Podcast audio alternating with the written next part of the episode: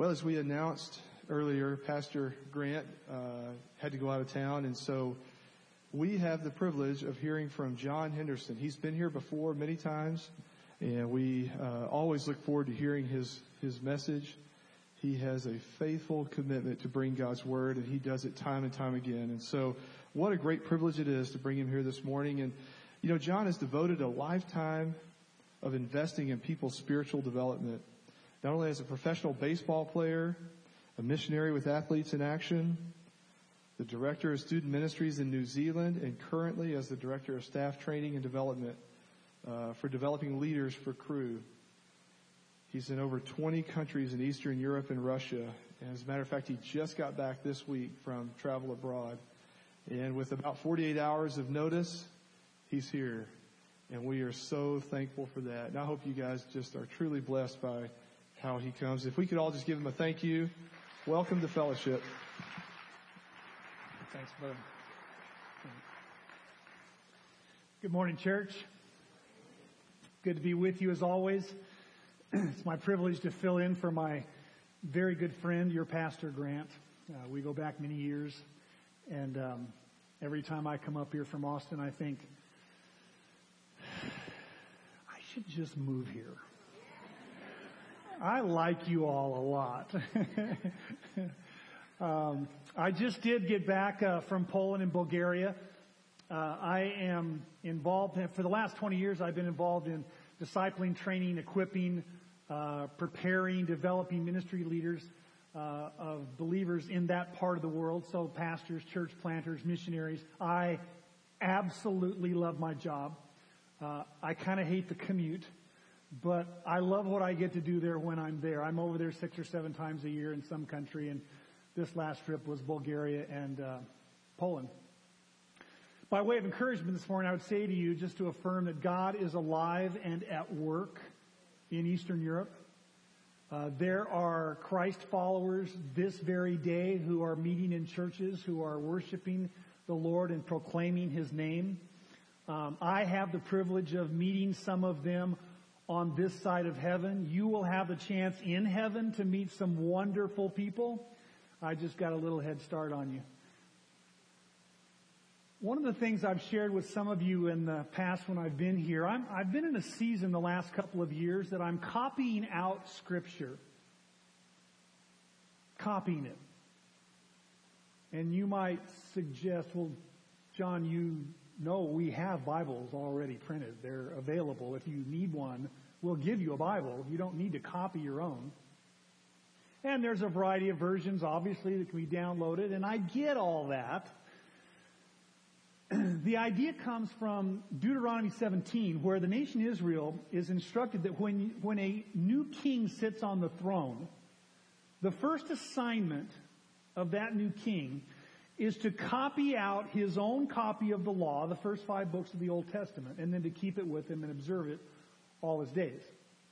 Now, in his context, you could say, well, of course, because you couldn't just go to the neighborhood bookstore or download the latest version. Uh, you kind of had to make a copy so you had your own, and that would have been true. But I think it's more than that. I think there is something incredibly powerful about writing out scripture because what you have to do is you have to slow down and observe every single word. And what my experience has been in the process over the last few years of doing this is I suddenly discover, notice, see something that I hadn't seen or noticed before, even in very familiar passages. And so I'm really enjoying this time. In fact, I've already thinking in my mind on my, on my drive home, I might just find a little place to sneak away for an hour. I always keep my camping chair in the back of my truck and I'll just pull it out and find a little creek or a river or a little tree and I got my Bible and got my camping chair and I might write for a couple hours. In, uh, in these last few months, my goal has been writing out the book of Psalms. And I'm up to 112. And I'm kind of slowing down because I'm anticipating this sorrow when I'm done because I've been enjoying it so much. But I've already decided I'm going to do Proverbs when I get done with Psalms. So I, I, I have more to do. But so when the opportunity came to come here and, and to uh, to do some study with you, well, I, my mind naturally went to Psalms. That's in my mind and on my heart. And so uh, we're going to study together this morning Psalm 107. So if you want to make your way there, I'm going to share some discoveries that I've had in Psalm 107 uh, not too long ago. In this psalm, what I have seen in a new way is that there are four journeys in this psalm. Four different people on four different journeys. And these, I think, are very common journeys, whether you live in Bulgaria or Poland or right here in Texas. They're kind of journeys that, that humans can often find themselves on. And in all of these journeys, there is the presence of God. There is this spiritual element that's part of the journey, even though not everyone acknowledges the presence of God in the journeys. But nonetheless, He's in it anyway. And so the focus of this psalm is to acknowledge the loving kindness of God's hand in the midst of these four journeys. And so the first journey starts in verse 4, and I'm going to call this person or this journey the wanderer who is lost in the wilderness. Verse 4. Psalm 107 verse 4. they wandered in the wilderness in a desert region, and they could not find a way to an inhabited city. They were hungry, they were thirsty, and their soul fainted within them. The characteristics of the person on this journey is that they are in a desert. They are in a wasteland. It feels as though they're living life in a wilderness. and in the wilderness, there's no clear path how to get out. There's no clear direction. There's no clear road that takes them out of the wilderness to the inhabited city. The, the inhabited city represents the place where the comforts of civilization and the comforts of people exist. And when you're in the wilderness, you're trying to find a city because that is your way out. And it describes these people in this journey as they're hungry, they're thirsty, they're tired. They have no strength to continue. Their, their soul faints within them. And it occurs to me that, that sometimes this can be a description of life. Sometimes this can be a description of a journey that we might find ourselves on, where we're feeling weary in body and spirit where we're feeling like we're, we're lost. We're feeling like there's no clear way out of this. And I'm, I'm not sure which direction to go because if I choose the wrong direction, it's simply going to lead me further into the wilderness, but where I'm really trying to get to is to the inhabited city. And with nowhere else to turn, the lost wanderers in these verses do exactly the right thing they cry out to God. Look at verse 6. Then they cried out to the Lord in their trouble, and he delivered them out of their distress. And he led them also by a straight way to go to the inhabited city. God shows himself to be a redeemer, a rescuer of people and situations that can seem hopeless in the wilderness, there are so many different directions that could be taken. But of all the paths that could be taken, God is the one with all wisdom who can lead us in the right path that takes us out of the wilderness. And what they could not find for themselves, God showed them. And He led them on the right path to the place of rest, which was what they were pursuing and what they were seeking all along. They just couldn't find it on their own. Look at verse 8. Let them therefore give thanks to the Lord for his loving kindness and for his wonders to the sons of men. For he has satisfied the thirsty soul and the hungry soul he has filled with what is good. God and God alone is the one who satisfies the hunger. He is, he is the only one who satisfies the thirst that we have. That is a thirst and a hunger that we cannot satisfy on our own. It is only satisfied when we come to Him. Because He is the source of the living water. If you're thirsty, come to me and drink. See, this is what God does.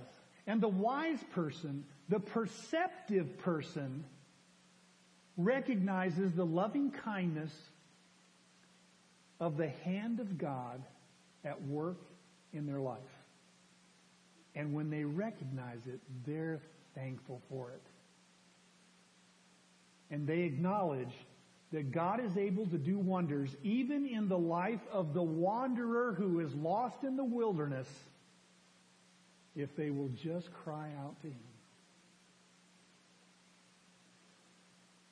Journey number two starts in verse 10. This person I will call the prisoner who is in darkness. Person or journey number two, verse 10. There were those who dwelt in darkness and in the shadow of death, prisoners in misery and chains, because they had rebelled against the words of God and spurned the counsel of the Most High. This person on this journey is described as being in darkness. And they're described as, as being under this shadow, under this cloud where there is impending judgment. There's impending death that feels like it's just around the corner. And they, they're described as being in misery, in chains, in bondage. And notice, this isn't just physical darkness. Physical darkness is the absence of light. Spiritual darkness is the absence of God. And that is a far darker existence. And when we reject the light of God, the wisdom that He offers, you know what happens? We enter into our own slavery and our own bondage of our own devices. And we create our own bondage because we have rejected the light. Notice in verse 10, why does this darkness exist? It exists because God's word, God's truth was rejected. His truth was spurned. And so therefore, thinking that we know better, we ignore His way and we go our own. And the result is darkness the absence of God. And that is a miserable place to be. Look at verse 12. Therefore he humbled their heart with labor, and they stumbled, and there was none to help. Do you know that God will sometimes, oftentimes, humble the heart of the proud? Do you know why he does that? He doesn't do that because he likes making people miserable. That's not why he humbles the heart of the proud. He humbles the heart of the proud because he understands that to break the pride means to break the thing that is holding the person in darkness in bondage. It is the pride that has imprisoned them. And so when God confronts a person's pride, he does so because he's trying to wake them up. That you don't even realize the darkness that you're in because you are so prideful and confident in your own way. Because what God wants to do by breaking the pride is to recognize, wow, I'm in darkness Great. God says, come on. Let me lead you into the light. It's been said that real change, real change, rarely happens until a person comes to the undeniable conclusion that their current course of action is taking them somewhere they don't want to go. Until a person comes to the realization that where I'm going in my life, if I play it out all the way to the end, is taking me somewhere I don't want to be, until that moment, they will continue on the path. And God is saying, I don't want you on that path. I want you on the path of light. Cry out to me. Which is exactly what they do here. Verse 13. Then they cried out to the Lord in their trouble, and he saved them out of their distress. And he brought them out of darkness and the shadow of death, and he broke their bands apart. Let them give thanks to the Lord for his loving kindness, for his wonders to the sons of men, for he has shattered gates of bronze and cut down bars of iron asunder. Out of desperation, they cried out to the Lord. And he heard them, and he responds to them, and he frees them from the darkness and from the, the, the bondage that they had created for themselves because they had rejected God's word and found themselves in an existence that did not include him. You see, this is what God does. Many of us in this room are living proof. This is what God does. The wise person recognizes that the loving kindness of God's hand is at work. They see it and they're so grateful for it and they acknowledge that God is able to do wonders even in the life of a prisoner who is in darkness if they will cry out to him. The third person starts in verse 17. I'll call this person the fool who is in rebellion. Verse 17. Fools, because of their rebellious way and because of their iniquity, were afflicted.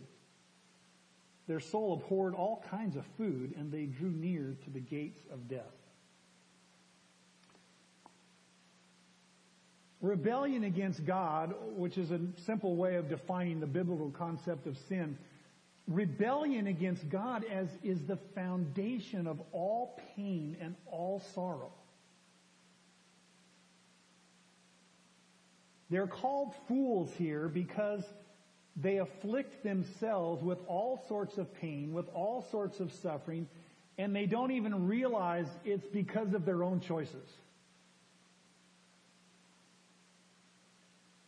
And when a person rebels against God, the result is always unnecessary and self-inflicted pain and suffering.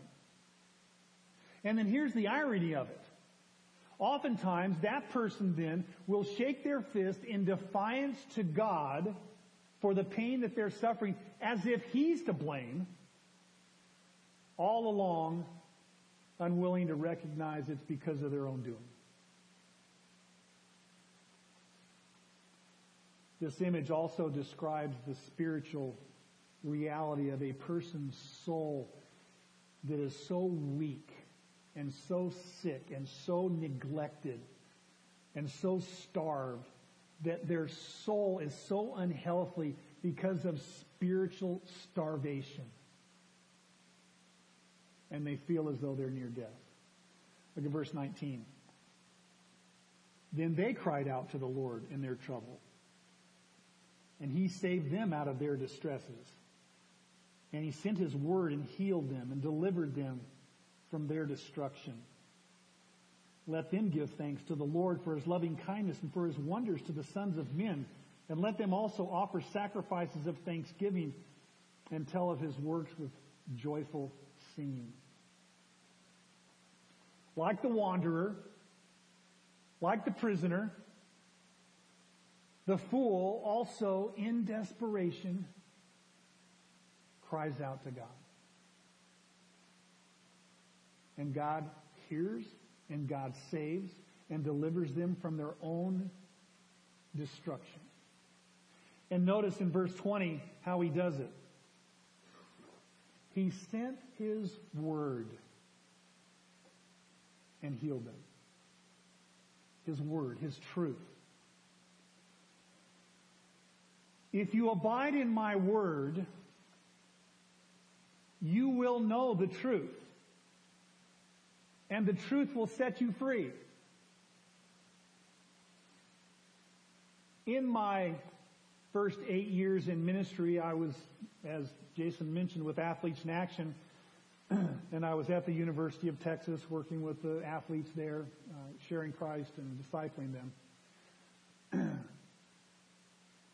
On one of the uh, buildings in the center of campus is part of a phrase I just read to you. And the phrase is, you shall know the truth and the truth shall set you free.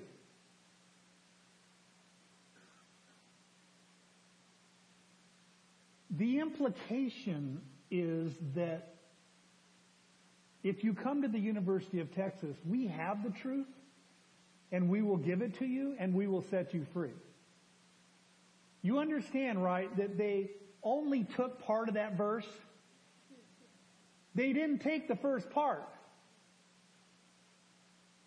Jesus says, if you abide in my word, if you remain in my truth, if you come under the teaching of what my wisdom teaches to you, then you will know the truth and the truth will set you free. Come on now, quote the whole verse.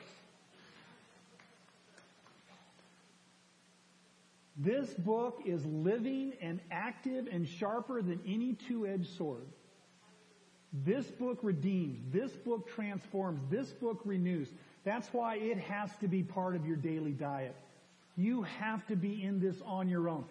I know that you get great messages from Grant week after week after week. You get fed well. But you gotta feed on Monday. You gotta feed on Tuesday and Wednesday and Thursday. You gotta feed. Because this is where the Holy Spirit leads us into God's truth. This is where we get wisdom for the things that we encounter during our week and not knowing which way we should go and where's the way out of the wilderness and what are the decisions I should make. It's right in here. You see, these are the things that God does. A, a wise person sees the loving kindness of God's hand at work in their life. And when they see it, they're thankful. And they're thankful and they recognize that God is able to do wonders even in the life of a rebellious fool if they will just cry out to Him. And the reason that I can speak to you with this as such conviction is because I was that rebellious fool. And God has changed. God has changed me, and I'm living proof of what I'm speaking to you about. And so are you. You've had your own journeys.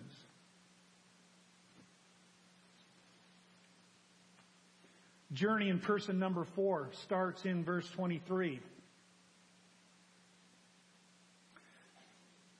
Those who go down to the sea in ships, who do business on great waters, they have seen the works of the Lord and his wonders in the deep. For he spoke and raised up a stormy wind which lifted up the waves of the sea. And they rose up to the heavens and they went down to the depths. Their soul melted away in their misery and they reeled and they staggered like drunken men and were at their wits' end. This person I will describe as the one who is at their wits' end. This journey is a little different than the previous two because in the previous two, the prisoner who was in darkness and the fool who was in rebellion, they brought a lot of it on themselves. In this journey, these people are experiencing circumstances that were not of their doing. These were not things that they brought upon themselves by unwise choices. These were circumstances they simply encountered as a result of their profession, being on the sea. And so these circumstances, not of their own doing, however, still cause confusion, despair, fear, disorientation. I like this thought in verse 24. about seafarers, about those who do their business in ships in the sea. They have seen the works of the Lord and his wonders in the deep. There is something about the power and the majesty of the ocean that I think makes mankind feel very small. That some of God's most striking creatures and some of his most awe-inspiring demonstrations of power and majesty can be found in the depths of the sea. And here we're given this picture of, of a, a glassy sea that is interrupted by, by, by waves, by whitecaps, and by, by waves that are so big they seem to be leaping up into the sky. And they are experiencing these circumstances, and it describes that their soul is in misery, and they're staggering about as if they're drunk, and they're at their wits' end. Sometimes life can feel like that, right? Sometimes we can feel as though we're in a place where we're feeling lost. There's a sense of great physical and spiritual storms that are around us, that we're under this cloud, and we can feel like we're at our wits' end, hopeless, despairing, on the verge of giving up.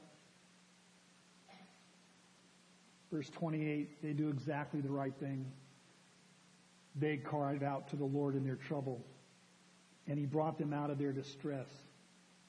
And he caused the storm to be still so that the waves of the sea were hushed.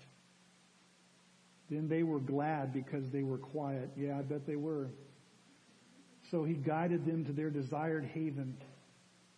Let them give thanks to the Lord for his loving kindness and for his wonders to the sons of men. And let them extol him as in the congregation of the people and praise him at the seat of the elders.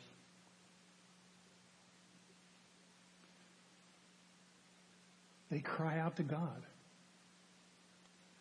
And God rescues them from their distress. He calms the storms. He calms the seas. And yeah, they were glad because they were quiet and then he guides them to safety, which is what they were after all along. But they needed him to lead them there. And they did exactly the right thing. They cried out to God. And this is what God does. And the wise person, the perceptive person, recognizes the loving kindness of God's hand at work in life and circumstances. And when they sense His presence, they're thankful for it. And they acknowledge that God is able to do wonders even in the life of a person who is at their wits' end, if they will cry out to Him.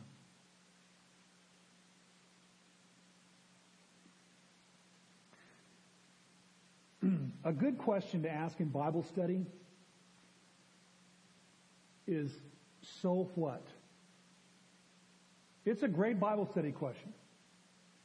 Okay, so what is what is 107 in Psalms supposed to mean to me today in Texas in 2017? So what? Great question. The last verse, verse 43, says, Who is wise? Let him give heed to these things and consider the loving kindness of the Lord. You see, wise people do not go through their day, their week, their month, their life, going from one thing to the next, to the next, to the next, without ever pausing, without ever stopping to consider, to reflect, to ponder what's going on around them to consider the presence of God. See, the wise person stops. The wise person slows down and ponders these things and considers these things and reflects. That's why probably one of the greatest commandments in, in, in Psalms is be still and know that I'm God. And whether whether it's for the person who is the wanderer who's lost in the wilderness, or it's the prisoner who's bound in darkness, or whether it's the rebellious fool, or whether it's simply the person who's at their wits' end, the way out is always the same. Cry out to the Lord. He is the answer. He is the Redeemer. He is the rescuer. He is the one who's ready to show loving kindness. He is the one who does wonders in people's lives even when the circumstances seem hopeless because that's what God does. And so, let me give you a couple of thoughts leaving here this morning. If you're here this morning and you have not come to a point yet where you believe that Jesus is the Son of God, you have not come to a point yet where you have placed your faith in Him as your Savior. You're on a journey. Maybe sometimes that journey gets bumpy. Maybe sometimes you saw, maybe you've seen yourself in some of these journeys in Psalm 107. Here's what I can guarantee you. God is in the journey with you. He's right there with you. He's calling to you. He's wanting to lead you out of darkness into light. Because that's what he does. That's why he's considered loving kindness in us all times. And so cry out to him. Confess your need to him. He will hear and respond. And by the way, Fellowship Bible here, this is a great place to be on your journey. Because there's a whole bunch of people here who they're on journeys too. But a lot of people who can share with you how they've seen God's loving kindness in their lives on their journey. So if that's you, glad you're here. Stay here. This is a good place to journey. For those of you who are here who are already believing in Christ, you're Christ followers already. You know, sometimes as Christ followers, sometimes we still have some bumpy roads, don't we? Sometimes we have some hard journeys. Some things that are burdensome in our lives. Our response is the same. Cry out to the Lord. One of our greatest enemies is self-sufficiency. It's saying to God, that's all I got, I got this. No, you don't. But we know the one who does. And so cry out to the Lord. He is our rock. He is our shield. He is our anchor. I love what Psalm 28:13 says. I would have despaired if I did not believe that I would see the goodness of the Lord. And perhaps one other application I would give to, to those of you here this morning that already know the Lord. Uh, it's the first two verses of this chapter in 107, verse 1 and 2. It says, Oh, give thanks to the Lord for he is good, for his loving kindness is everlasting. Let the redeemed of the Lord say so, whom he has redeemed from the hand of the adversary.